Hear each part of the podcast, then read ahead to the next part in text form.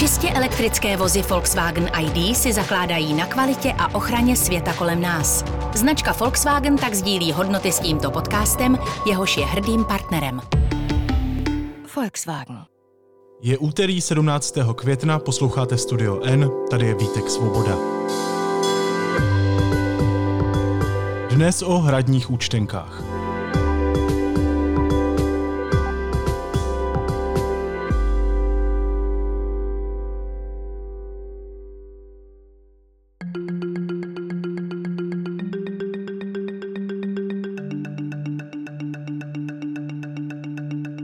N získal s pomocí organizace Datlab vyplacené faktury kanceláře prezidenta republiky za uplynulé tři roky.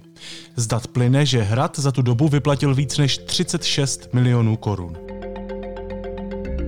Kam peníze tečou? Hostkou podcastu je investigativní reportérka Deníku N Zdislava Pokorná. Zdíšo, vítej, ahoj. Ahoj, díky za pozvání.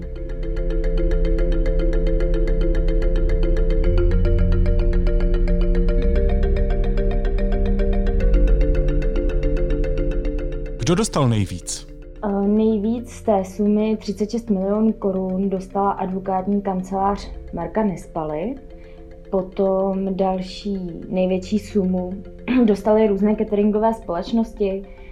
Abych třeba zmínila, tak 3,7 milionů za ty tři roky 2019, 2020 a 2021 získala Compass Group, potom vysoké částky dostala firma hoteliéra Vladimíra Dlouhého.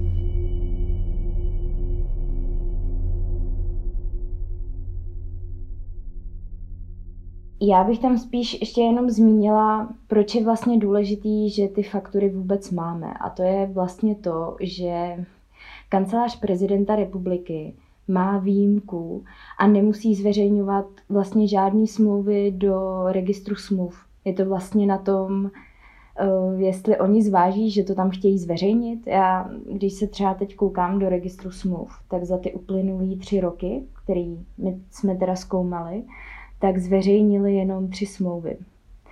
Což je jenom tři smlouvy.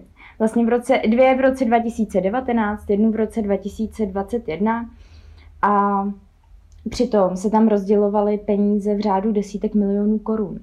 A od roku 2016, kdy začala platit ta povinnost zveřejňovat ty kontrakty v registru smluv, tak oni za celou tu dobu, až do roku 2022, zveřejnili jenom 8 smluv.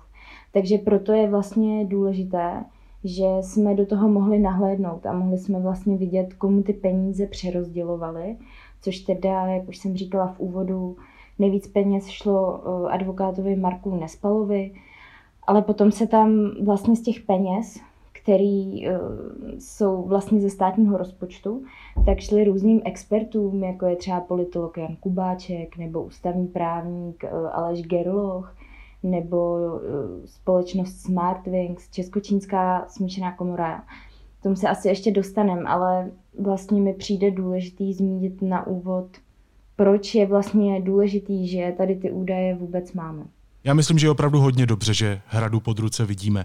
Zastavme se tedy u toho, kdo dostal nejvíc, což je Marek Nespala. Co přesně na hradě řeší a taky kolik dostal? Marek Nespala za ty roky 2019, 2020 a 2021 dostal 8,6 milionů korun. Bylo to na šest faktur.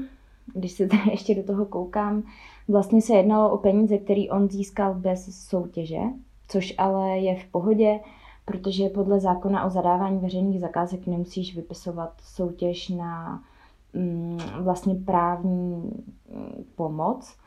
A Marek Nespala je advokát, který dlouhodobě zastupoval předchozí prezidenty. On zastupoval Václava Klauze, potom eh, začal teda zastupovat Miloše Zemana v roce 2013. On sám v rozhovoru pro, pro Lidovky tvrdil, že Zeman ho vlastně zdědil po Klauzovi, eh, že si s prezidentem hned padli do oka a ta spolupráce jako je pro oba přínosná, takhle on to tam popisoval.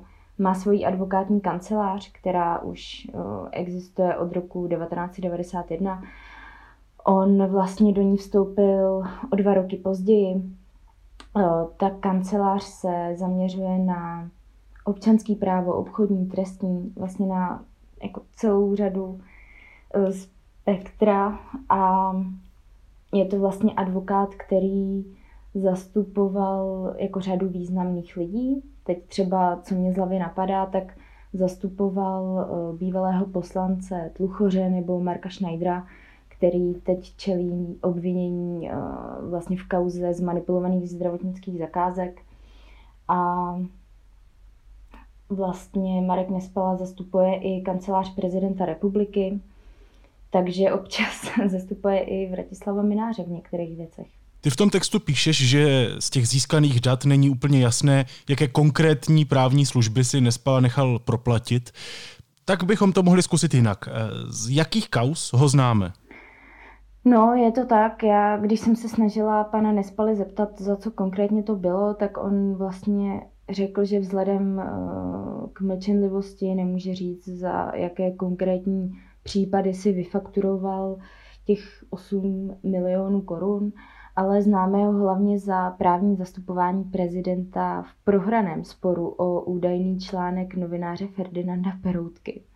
A to je vlastně spor, který se táhne už od roku 2015, kdy Miloš Zeman pronesl na Pražském fóru k holokaustu, kde teda hovořil o selhání intelektuálů v krizové situaci, jakou byl nástup na, nacismu. A tam on tvrdil, že Peroutka byl autorem článku Hitler je gentleman.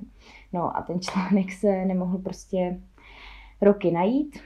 A Peroutkova vnučka Terezie Kaslová kvůli Zemanovým tvrzením vedla se státem spor, eh, ve kterém nakonec vysoudila omluvu za ta prezidentova tvrzení.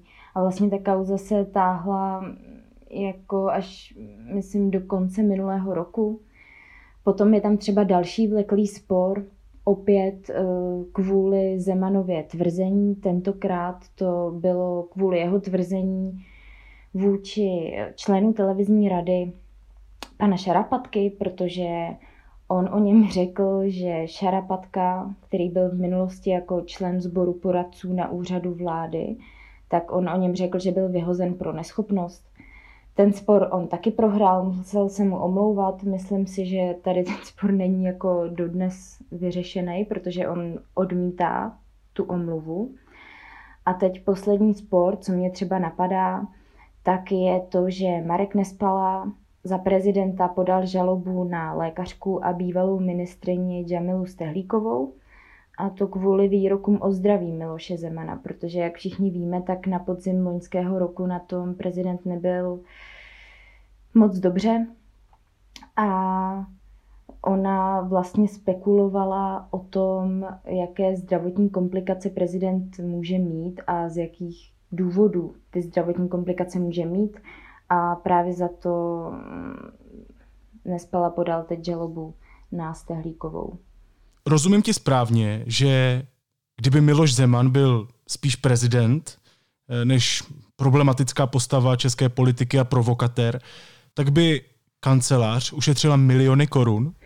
No, dá se to tak možná částečně říct, no. Protože vlastně většina těch sporů, které se vedou, tak jsou kvůli nějakým jeho tvrzením. Ty lidi si to nenechali líbit a vlastně takhle vznikly ty vleklé spory, ať už to bylo s tím článkem Peroutkovým, který teda nejspíš jako vůbec neexistuje, nebo vlastně s tím sporem uh, s šarapatkou. Takže určitě by se na tom jako dalo ušetřit. No.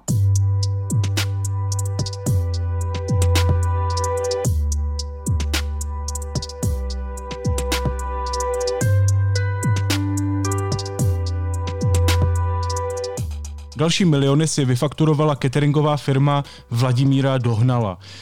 Pokud se nepletu, tak to je člověk, který dostal od prezidenta vyznamenání. Vidíš v tom nějakou souvislost?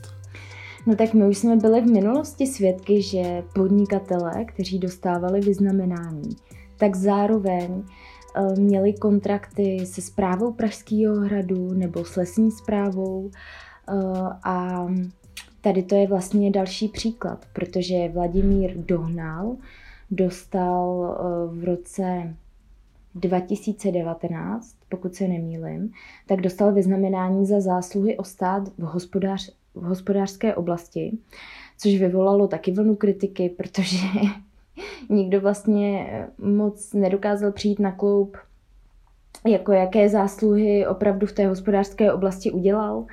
A ta Dohnalova firma už od roku 2016 spolupracovala se zprávou Pražského hradu, zajišťovala různé cateringové služby na výročních koncertech nebo na vánočních setkáních prezidenta se zaměstnanci hradu. A navíc hotelier Dohnal dostal v roce 2019 eh, od zprávy eh, Pražského hradu k pronájmu restauraci Lví dvůr. A o tom jsem vlastně psala taky, že on dostal ten nájem o mnohem menší vlastně sumu než ten jeho předchůdce. A to taky vlastně vyvolalo jako řadu otazníků. Takže ty vazby tam prostě jsou a ještě se často děje, že ty podnikatelé, kteří vlastně podporovali Miloše Zemana, ať už to bylo v první prezidentské volbě v roce 2013 nebo v té druhé, tak vlastně se dostávali k těm zajímavým kontraktům nebo k různým benefitům. Takže si nemyslím, že by to byla prostě náhoda a tu souvislost v tom vidím, protože takhle mi přijde, že eh, Pražský hrad prostě teď funguje. Já se úplně nepohybuju v pohostinství, takže vlastně opravdu nevím. Je to běžné, že si na hradě nějaká cateringová firma přijde na miliony korun? Já si myslím, že jako běžný to je. Já to taky úplně nedokážu odhadnout, protože jsem vlastně neviděla eh, konkrétní dokumenty, co ta firma, pokud se třeba bavíme o tom Top Hotel Group, což je teda firma toho Vladimíra Dohnala, nebo tam byla ještě další cateringová firma, která se jmenuje Compass Group, tak já nevím, eh, jako, jaké konkrétní služby oni odvedli, ale tam je spíš podle mě zvláštnost v tom, že oni fakturovali vlastně menší částky, což já nevím, teď dám třeba příklad 800 tisíc korun ve více fakturách a tím pádem uh, prezidentská kancelář nemusela vlastně dělat výběrové řízení. Jo? Že vlastně oni, sou, oni vlastně nesoutěžili, ale dávali jim to po drobkách, aby neporušili zákon aby vlastně byli pod tím limitem 2 miliony korun. Takže vlastně jim to potom eh, takhle jako rozdali, což nepůsobí úplně transparentně. Ale jestli je to moc velká částka nebo malá, tak to já taky teda nedokážu posoudit. No. Takže kancelář muže, který tady v Česku podepisuje zákony, tak nějak legálně obchází zákony. No, jako to já nedokážu říct, ale prostě mimo, jako vyvolává to pochybnosti, jo, protože ty máš prostě nějaký balík peněz, pokud se chceš chovat transparentně, tak bys měl vlastně vyhlašovat zakázky skoro na všechno, ať už to jsou ty nadlimitní nebo ty podlimitní zakázky. Dokonce vznikla i metodika Ministerstva pro místní rozvoj, která vlastně ti říká, že jakákoliv vlastně věc na 250 tisíc by se měla soutěžit, aby byl jako transparentní. A když se koukneme do těch faktur, tak uh, ty faktury převyšují částky 300 tisíc korun, půl milionu, milion, ale vlastně nebyly vypsané jako veřejní zakázky. Uh, tam je taky jako potřeba říct, že oni ty soutěže zveřejňují ve věstníku veřejných zakázek a jako častokrát se dělo i u lesní zprávy Lány, že oni vyhlásili tu zakázku, přihlásil se do ní jeden uchazeč a do toho věstníku tu zakázku zveřejnili až potom, co jí ta firma vyhrála. Jo? Takže vlastně ta transparentnost a hrát dlouhodobě k sobě moc nepasuje a upozorňuje se na to neustále a ta kancelář prezidenta republiky není příliš výjimkou. Pojďme se teda ještě pohrabat v těch účtenkách. Desítky tisíc putovali tedy známému ústavnímu právníkovi Aleši Gerlochovi. Víme za co? No, tak to je vlastně další věc, kterou já nevím, za co konkrétně to bylo. Uh, ty faktury, abych to představila posluchačům, tak to vypadá prostě tak, že my máme sumy, které se vyplatily který vlastně společnost Datla získala ze eh, státní pokladny. A vlastně tam jsou částky, které hrad proplatil těm soukromým subjektům a nevidíme tam to konkrétní plnění. Takže vlastně my jsme to museli ověřovat, eh, že vlastně skutečně k tomu plnění došlo, akorát jsme nevěděli, za co konkrétně to prostě bylo. To tam bohužel není v těch datech. A my jsme se proto Aleše Gerlocha ptali, za co konkrétně on fakturoval v těch uplynulých třech letech u prezidentské kanceláře. I on se odvolal na mlčenlivost a nechtěl nám vlastně sdělit žádné podrobnosti. On poslal hradu celkem tři faktury. První byla na 50 tisíc, další dvě na 48 tisíc. A vlastně nevíme, za co to bylo. Ale Aleš Gerloch se prezidentu a k hradu obecně vyjadřuje prostě do veřejnoprávních médiích, zvou si ho jako experta a zároveň on si nechával platit od hradní kanceláře, takže je otázka, za co prostě konkrétně to bylo a jestli se nemohl dostat eh, do určitého střetu zájmu. Jo? A vlastně to stejný je i s politologem Janem Kubáčkem, který ho si hrad platil a on, eh, on vlastně taky se vyjadřuje k prezidentské kanceláři, k chodu eh, prezidentské kanceláře a k různým hradním kauzám, ale zároveň on byl taky placený hradní kanceláří. On nám teda tvrdil, že eh, si vlastně s hradem nebere servítky a že vlastně ačkoliv byl placený za dodávání různých analýz, tak eh, se nedostával do žádného střetu zájmu, protože byl kritický vůči eh, kanceláři Vratislavu Minářovi nebo prezidentovi poradci Martinu Nédlímu. Mně jako tam jenom přijde zvláštní jedna věc, jo, a to je to, že se prostě bavíme o úřadu prezidenta, který má svůj analytický tým, má svý právní oddělení, kde prostě má zaměstnáno jako desítky lidí, jo. A potom teda nechápu, proč si na tu práci nějakým způsobem um, jako nevyčlení ty svý vlastní lidi a z těch účtenek vidíme, že oni si platili vlastně externí lidi, jako je třeba ten politolog Jan Kubáček, ale i další. Tam byli uh, různí učitelé třeba z vysoké školy ekonomické, jo. A vlastně je to zvláštní, proč se to jako takhle outsourcuje. Další zajímavost, kterou jsi odhalila, a já jsem si ji přečetl v tvém textu na deník NCZ, vůbec teď vás všechny neponoukám, abyste na ten web klikli. V roce 2020 zaplatil hrad 154 tisíc korun smíšené česko-čínské komoře vzájemné spolupráce Jaroslava Tvrdíka.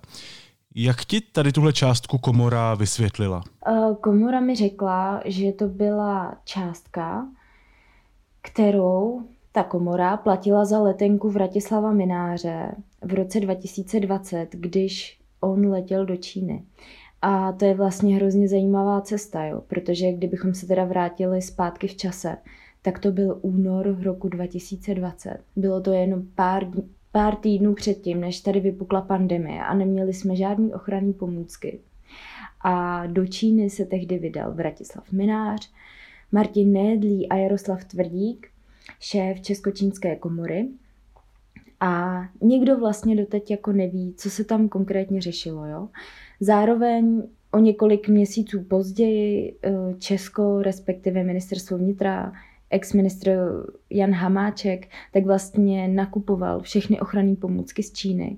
A byla celá řada spekulací, co tady ta návštěva v únoru před tou pandemí, co se tam jako řešilo, jestli to mělo nějakou spojitost potom s těma velkýma státníma nákupama těch ochranných pomůcek v Číně. No a tady ta suma, tak to teda byla za tu minářovu letenku. Počkej, a netvrdil náhodou Hrad v roce 2020, že Minářovi letenky neplatil? No, to je pravda, no. On to tvrdil. On tvrdil, že neplatil letenky ani ubytování Vratislavu Minářovi, ani Martinu Nédlímu, že vlastně nic z toho se neplatilo. a potom myslím, že server aktuálně napsal, že vlastně tady ty výdaje na ty letenky platila Českočínská komora. No a tady z těch faktur my teď vlastně vidíme, že Hrad to nakonec zaplatil té smíšené českočínské komoře vlastně zpátky. Ale tvrdili, ale vlastně jo, máš pravdu, že tvrdili, že to neplatili. Takže... Takže Hrad přistihla při lži právě teď. No, tak uh, možná jsme se dopíděli, jak to trochu bylo, no.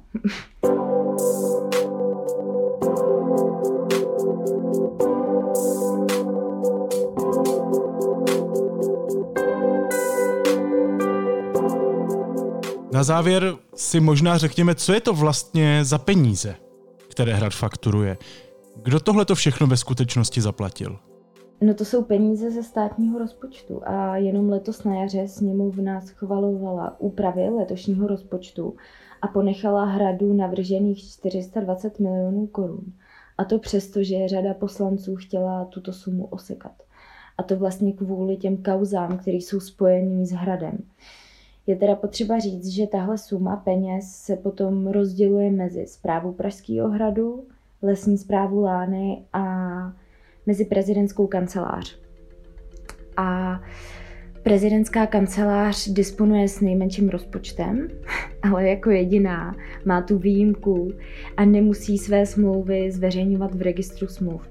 A ty další dvě organizace musí zveřejňovat ty kontrakty, jenom prezidentská kancelář nemusí. A i tady to, co jsme vlastně zjistili na základě těch faktur, ukazuje, proč je důležité, aby ta výjimka prostě byla zrušená a prezidentská kancelář ty kontrakty zveřejňovat musela.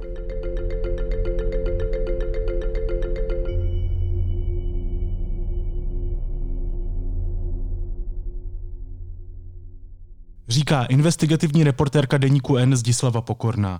Zdíšo, moc ti děkuju, měj se hezky, ahoj. Ahoj. Následuje krátká reklamní pauza. Za 15 sekund jsme zpátky. Nejsem ráda, že jsem dívka. A nezbývá mi, než abych si zvykla na skutečnost, že nemohu být mužem. Manželka publikovaného básníka, studio hrdinů, premiéra 19.5. A teď už jsou na řadě zprávy, které by vás dneska neměly minout. Švédská ministrně zahraničí podepsala žádost své země o vstup do Severoatlantické aliance. Dokument má být předán spolu s obdobnou finskou žádostí do ústředí NATO v Bruselu tento týden. Ve věku 82 let zemřel herec Josef Abraham. Proslavil se například rolí doktora Blažeje z nemocnice na kraji města nebo jako podvodník Vrána z komedie Vrchní prchni. Po smrti manželky Libuše Šafránkové loni v červnu žil v ústraní. U Makaryva v kijevské oblasti bylo v hromadném hrobě nalezeno tělo Čecha. Podle dokladů jde o 49-letého řidiče kamionu, který pracoval na Ukrajině i před válkou. Pak se stal dobrovolníkem. Západoukrajinský Lvov se stal cílem ruského raketového útoku. Starosta Sadovoj potvrdil, že město nic podobného od začátku války nezažilo. Slyšet bylo 8 až 10 explozí, co bylo ale zasaženo zatím známo není. Lidé nemají opouštět kryty a ukrajinské ministerstvo obrany potvrdilo, že z mariupolských oceláren Azovstal bylo vyvezeno na území kontrolované Ruskem 264 ukrajinských vojáků, z toho 53 vážně zraněných. Ti jsou v Novoazovsku, zdraví v Jelenovce. Brzy by měli být vyměněni za ruské zajatce.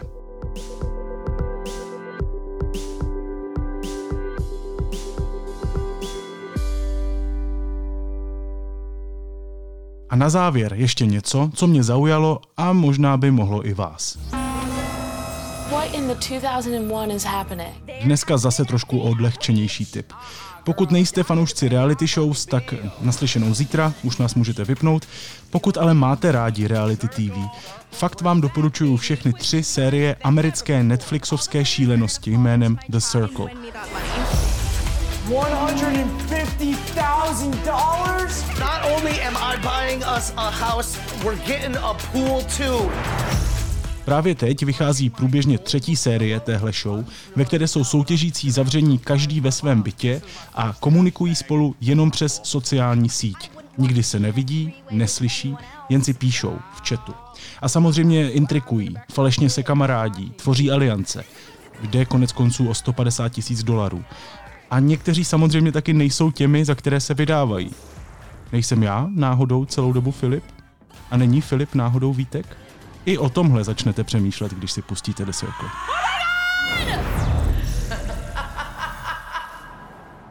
Naslyšenou zítra.